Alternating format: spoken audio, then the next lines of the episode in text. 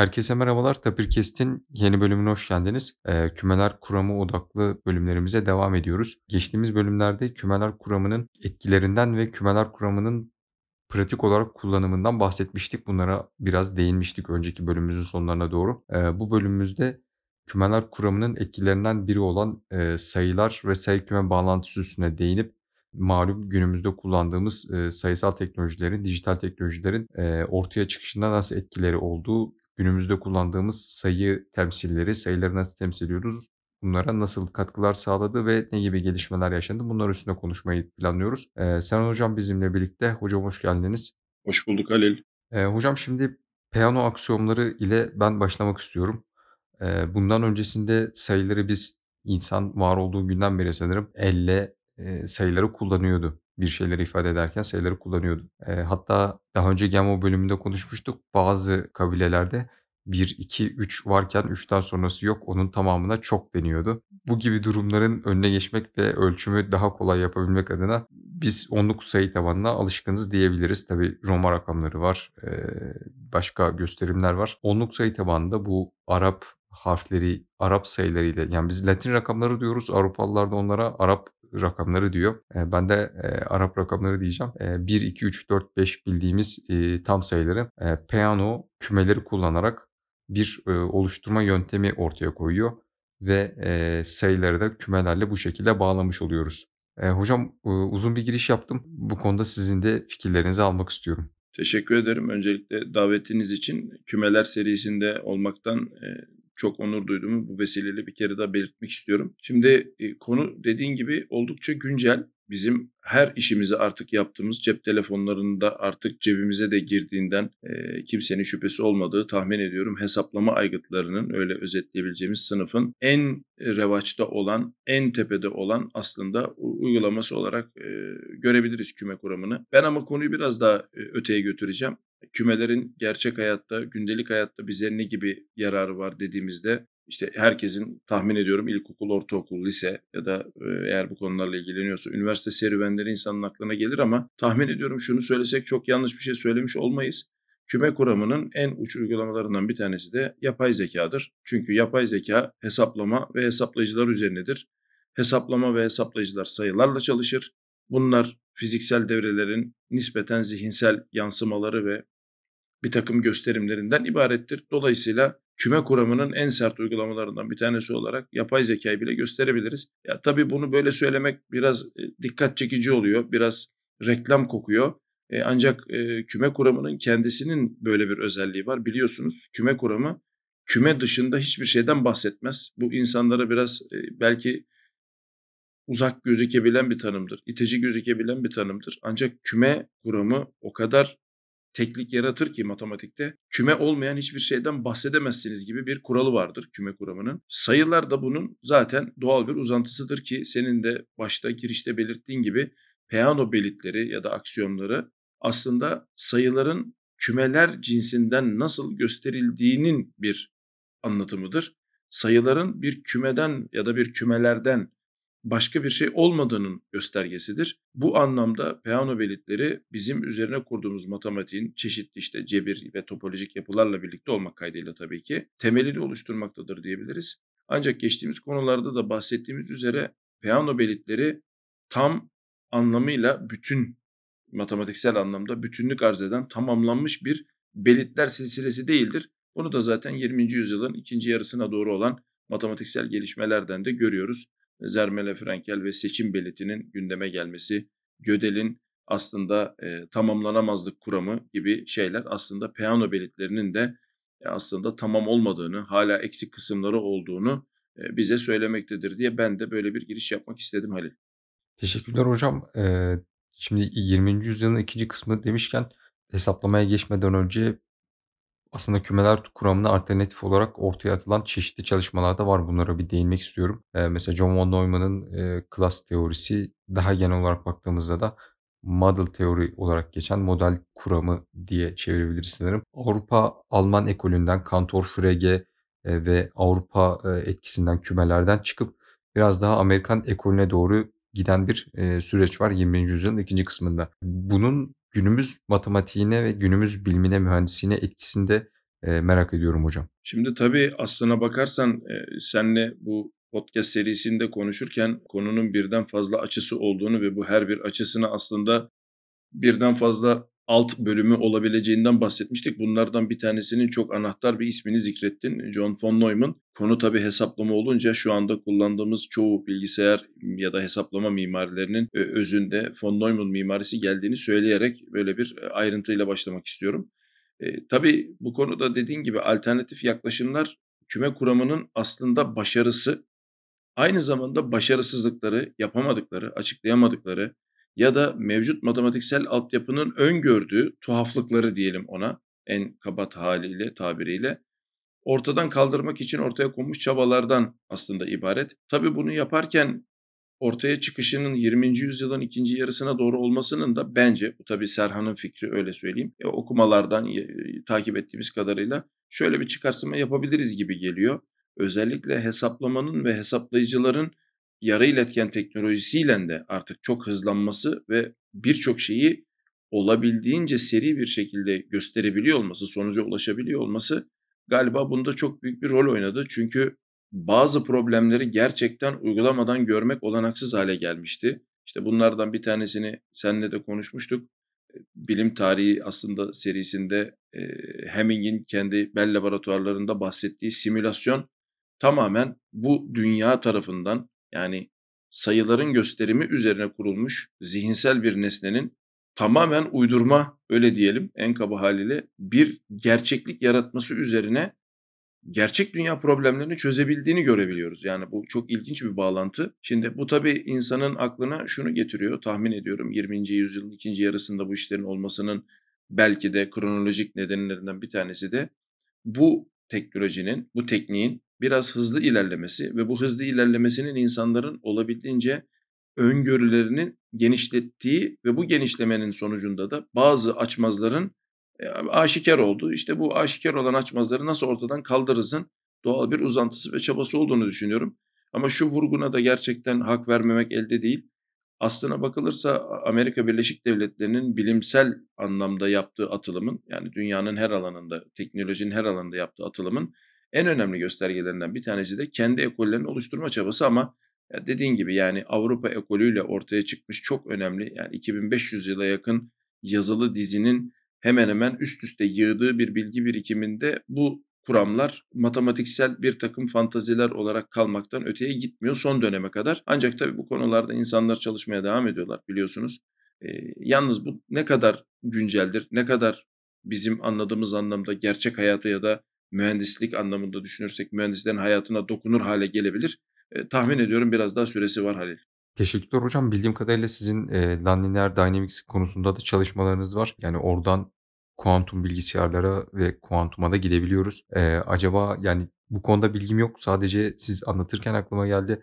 Eee, kuantum hesaplama işlemleri başladığı zaman kümeler kuramı bizim için kısıtlayıcı bir, eee, kuram olacak mı? Yani model teori bir ihtiyaçtan ötürü mü ortaya atılıyor yoksa dediğiniz gibi Amerika'nın tamamen kendi, eee, hegemonyasını kurmak için ortaya koyduğu bir şey mi? Ya, tabii benim aslında buradaki yorumum, eee, sosyopolitik anlamda değerlendirildiğinde çok, eee, uzağa çekilmiş bir düşünce olabilir. Yani bunu kabul ediyorum. Benim buradaki kaygım şuydu: Bu fikirler ortaya atılırken özellikle bir grup bilim adamının yenilik arayışı, daha temelden mevzulara bakma arayışı ve bazı şeylerin kökten tekrar ele alınması, eee, fikrinin özellikle Amerika'da ortaya çıkması. Şimdi tabii insanlar şunu kabul etmeliler. Einstein'ın kendi zamanında çeşitli sosyopolitik nedenlerden ötürü Avrupa'dan Amerika'ya gitmesiyle bir takım insanların Amerika'da doğup ki Gamov'u da buna dahil edebiliriz. Eee, onları Amerikalı yapmıyor. Yani evet Amerika kökenli olup Eee, yani bilimin kendisi Amerika kökenli ama yapan insan Amerikalı değil. Hani bu değişik bir durum. Gamo'da da çok bunu uzunca konuştuk. Eee, yani ben olaya o, o, o şekilde bakıyorum. Yani John von Neumann eee, özellikle bildiğimiz üzere bütün eserlerini anlamlı özellikle işte ekonomi üzerine de yaptığı, oyun kuramının temellerini attığı eee, eserini bütün yapıları açık konuşmak gerekirse Amerikan sistemi üzerinde aslında eee, icra ediyor. Eee, problem ama de dediğim gibi, yani, bunu Amerika'nın bir hegemonya kurmasından ziyade bazı şeylerin temellerini mevcut bakış açısıyla göremeyecek olacağımız yepyeni bir teknolojiyle ele almak ki biz buna hesaplama kuramı diyoruz. Yani hesaplama kuramı küme kuramının, eee, Frankenstein'i diyebiliriz. Eee, küme kuramının en temellerine, en köklerine aslında ışık tutan, oradaki açmazları çok daha belirgin bir şekilde ortaya koyan, eee, çok önemli bir araç. Tahmin ediyorum bununla alakalı bir durum.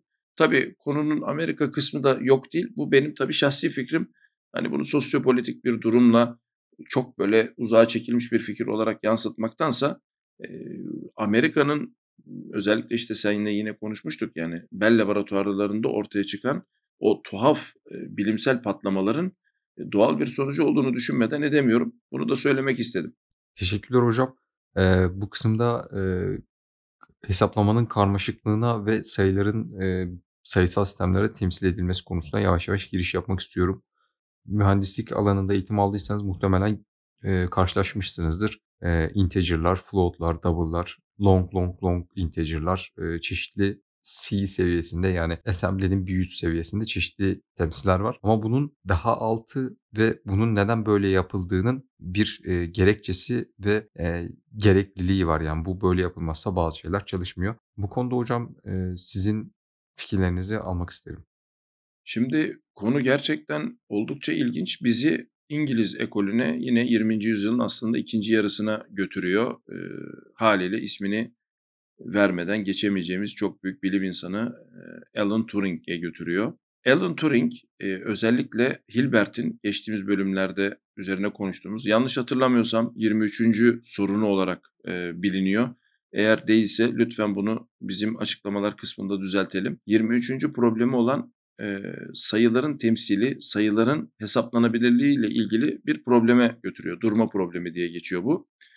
Yani elimizde öyle bir algoritma var mıdır ki önceden bu algoritmanın çıktısının biz, işte, kâhinler yöntemiyle da herhangi bir yöntemle, eee, duracağını, yani sonuç üreteceğini bilelim. Bu tabii Turing'e getirilince Turing bunu biliyorsunuzdur, zihinsel bir makineye dönüştürüyor. Turing makinesi dediğimiz.